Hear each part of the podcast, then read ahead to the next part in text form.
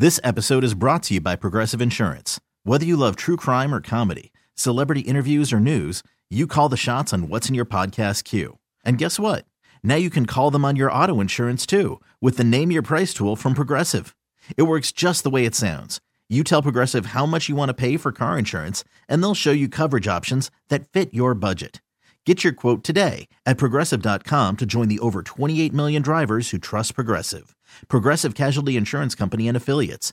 Price and coverage match limited by state law. Okay, picture this. It's Friday afternoon when a thought hits you. I can spend another weekend doing the same old whatever, or I can hop into my all new Hyundai Santa Fe and hit the road. With available HTRAC, all wheel drive, and three row seating, my whole family can head deep into the wild. Conquer the weekend in the all new Hyundai Santa Fe. Visit HyundaiUSA.com or call 562 for more details. Hyundai, there's joy in every journey. Well, the baseball season is now 16 days old, and the Mets have played a total of eight games. Thank you very much for April weather and COVID as well, I guess. The Mets had a three game series against the Washington Nationals, wiped out at the beginning of the season. They had a game rained out against the Miami Marlins on the 11th. They had a game rained out on the next day, the 12th, against the Phillies. They made that up as part of a doubleheader on the 13th. And they had a game rained out yesterday, the 15th of April. So right now, the Mets have already played one doubleheader. They'll have two doubleheaders against Washington. They'll have a doubleheader against the Miami Marlins, and they'll also have a doubleheader against the Philadelphia Phillies. So they played one. They have four more on tap. And there's a possibility of even more as they head out to Colorado and take on the Rockies at Coors Field this weekend. Friday night's uh, temperature and weather forecast at Coors Field. It is expected to snow and the temperature around 30 degrees. So don't be surprised if the Mets are sitting on the sidelines once again on Friday night. We'll have to wait and see about that. But nonetheless, there is a possibility for yet another doubleheader on the horizon. By the way, both teams have Monday, the 19th of April off. It's a mutual off day, but I think most teams like to keep their mutual off days, so I doubt that either one will be racing to uh, make up a game on that day. You might see a doubleheader on the weekend, but again, that's in the future. Right now, one doubleheader already in the books, and they have four more on tap throughout the course of the season. So, what's good? Well, the Mets have won three in a row. They were two and three. They're now five and three, and they did sweep the Philadelphia Phillies. It was supposed to be a four-game series, but they ended up taking the three games that were played. They beat Aaron Nola.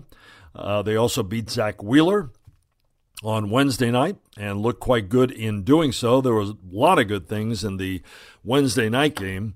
Uh, a lot of hot, lot of uh, bats that weren't hot suddenly got hot, which is a good sign. Francisco Lindor, who's not off to a great start, batting 222 thus far this year, had a two-hit night, so that's a plus. James McCann, who is still under the Mendoza line, had his first home run as a Met and ended up with a, a uh, three-hit night as well. And there were other good signs as well. Dom Smith had another terrific night. Uh, the Met offense uh, performed well. Runners in scoring position. The Philadelphia series, that increased, got better. As a matter of fact, in the doubleheader win that the Mets had, uh, the two gamer on Tuesday, the Mets had been 6 for 41 with runners in scoring position heading into that those two games, and they ended up with as many hits with runners in scoring position as they had in the previous game. So that was a pretty good day. Things are getting better, or they at least look like they're getting better in that regard, and we'll have to find out what goes on. But the Mets starting pitching has been terrific. Thus far, the Mets starters have a 2.31 ERA. Jacob DeGrom is still looking for his first win, but that'll come, and I think he's used to that. We'll see when Jake pitches next. He's slated on Friday, and we'll see exactly what happens there.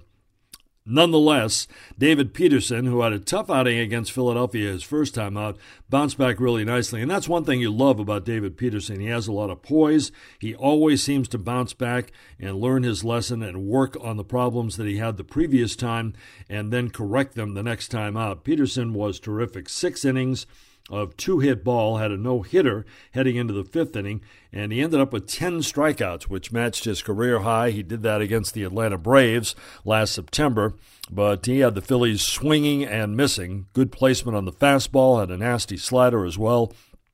So Peterson looked great. And the Mets starters have looked great as well. Taijuan Walker, very impressive. Marcus Stroman has been aces thus far. So that's all good news. Uh, the bullpen, you know, it's been shaky from time to time, but uh, on Thursday, on uh, Wednesday night, excuse me, it was terrific. Uh, Edwin Diaz came in to close it out, but the real star was Aaron Loup. Loup hadn't pitched for nine days, and he had to come in in a tough situation. Runners at first and third facing Didi Gregorius. And what did he do? In two pitches, he got Gregorius to swing on the second one and bounce a grounder to Francisco Lindor for a 6 6 3 double play to get out of the inning.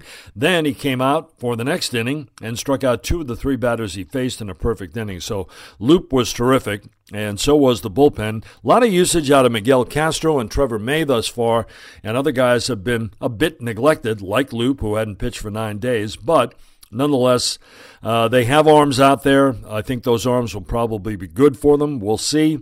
Bullpen is still a question. Uh, but when you look at what the starters have done thus far, if they can continue to do that and improve on that maybe a little bit, go a little bit deeper into games, I think the bullpen's going to be fine.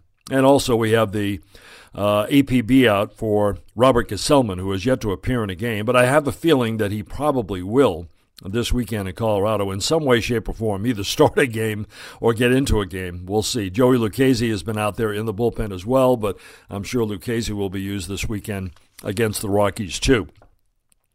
Let's talk about Brandon Nimmo, shall we? This is interesting because Nimmo has just been on a tear, and let's face it, I mean, he has been the most valuable Met thus far, far and away. A lot of Met fans, you know, it's interesting with George Springer. I, I think that most people felt that George Springer would be here. The Mets had to improve in center field. And they didn't sign Springer. They didn't sign Realmuto, for that matter. And they also didn't sign Trevor Bauer. But Springer was the one that I guess was deemed most likely to be here. And most Met fans didn't want Brandon Nimmo to just shift over to left. Hey, that's Dom Smith. Uh, that's his role on the team. That's his position. They wanted Nimmo out of here. A lot of Met fans did. Well, I don't know where you'd be without Brandon Nimmo right now. Let's just walk through what Nimmo has done thus far this year. He has reached base at least twice in all eight games this season. Now, David Wright has the club record of 10. He did that during the 2012 season, and Nimmo is certainly on par to do that. He still has a couple to go. He's batting 464, four runs, three doubles, four RBIs, eight walks a 583 on base percentage. That leads the majors, and he has an OPS of 1.155. And here's the impressive thing to me he did a lot of work this spring in working against left handed pitchers. Uh, that was a sore spot for him. The Mets sat him down an awful lot last year and in previous years against lefties. And let's face it, he hadn't been very good. He did a lot of work in the off season about it. Uh, he worked at it in spring training. Well, thus far, Nimmo, it's a small sample, but four for seven, 571 with a double and three walks against lefties this year. That's a good sign. That's a good start. And the way Nimmo is going, you think that might improve too. What else has he done? Well, he's reached base in 21 straight games that goes back to 9 11 of last year, last September. In those games, 400, batting 400, 11 runs, 5 doubles, a triple, couple of homers, 10 RBIs, 15 walks, and a 505 on base percentage. Also an OPS over 1 there as well. And to say Nimmo has been, uh, you know, easily the MVP of this team, I think that might be an understatement. He's he's been absolutely terrific at the top of the lineup and has certainly got himself on base. Uh, made himself available to be to, to score. Although the problem that the Mets have with runners in scoring position has hindered that a little bit. Nonetheless, uh, Nimmo has been great this year, and you really have to tip your cap to him. And hopefully, he keeps it up at the uh, top of the lineup and in center field. And I think he's played a better center field as well. Uh, other notes for the Mets right now. Well, Michael Conforto, he's still struggling. He's in an 0 for 16 funk. a lot of ground balls out of Conforto. Uh, he's missing pitches in the strike zone, and hopefully that's going to break at some point. He has too good a swing. He's too good a hitter to go through this. But right now, he's just trying to fight his way out of it. And he's been dropped down to number six in the lineup. But you know, the Mets offensively, I think, have held their own and uh, haven't had to worry too much about Michael Conforto, and hopefully he can snap out of it. Jeff McNeil has certainly shown signs he's hit some balls hard. McNeil's only hitting 174, which kills him, but at the same time, he's hit a lot of balls right on the screws, got good barrels on uh, on several balls, and it just hasn't worked out for him. You know, hit him where they ain't, Jeff, but I think uh, hits will start to fall in for him as well. Um, a lot of good things, though, for the Mets uh, that they have shown and exhibited thus far. The pitching, in particular, has been strong. They ran the bases well the other night. That's something they worked on an awful lot during spring training. We'll see where it goes from here, but after three straight wins, now five and three in first place in the National League East as the Nationals continue to try to find themselves. Uh, the Mets cooled off the Phillies a little bit. The Braves have struggled, so the Mets are sitting at the top. A long way to go, and they have a lot of games to make up. But right now, things looking good for the Mets. Six game road trip, three in Colorado, three at Wrigley Field in Chicago, with an off day, as mentioned, on Monday, the 19th. And we'll see how that all works out for them. But uh, pretty impressive three game series against the Phillies, which uh, got them on the right track, and hopefully they won't have to sit for a couple of days. They already sat for one. They won't have to sit for uh, longer than that to get back uh, into the flow. It's been tough early on in the season. You can't find your rhythm when you can't play every day. Baseball is a game that's got to be played pretty much every day, and if you don't, it's hard to find your rhythm and uh, uh, get things going. But hopefully the Mets will. That's the Met podcast for now. We'll check back in in a few days, but uh, we'll see how they do in Colorado and Chicago.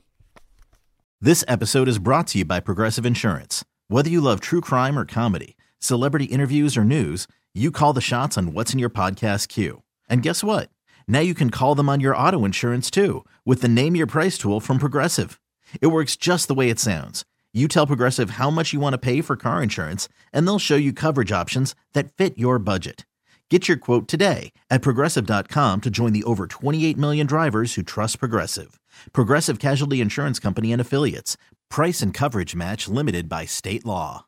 We really need new phones. T Mobile will cover the cost of four amazing new iPhone 15s, and each line is only $25 a month. New iPhone 15s? Only at T Mobile get four iPhone 15s on us and four lines for 25 bucks per line per month with eligible trade in when you switch. Minimum of four lines for $25 per line per month with auto pay discount using debit or bank account. $5 more per line without auto pay, plus taxes and fees. Phone fee at 24 monthly bill credits for all well qualified customers. Contact us before canceling account to continue bill credits or credit stop and balance on required finance agreement due. $35 per line connection charge apply. Ctmobile.com.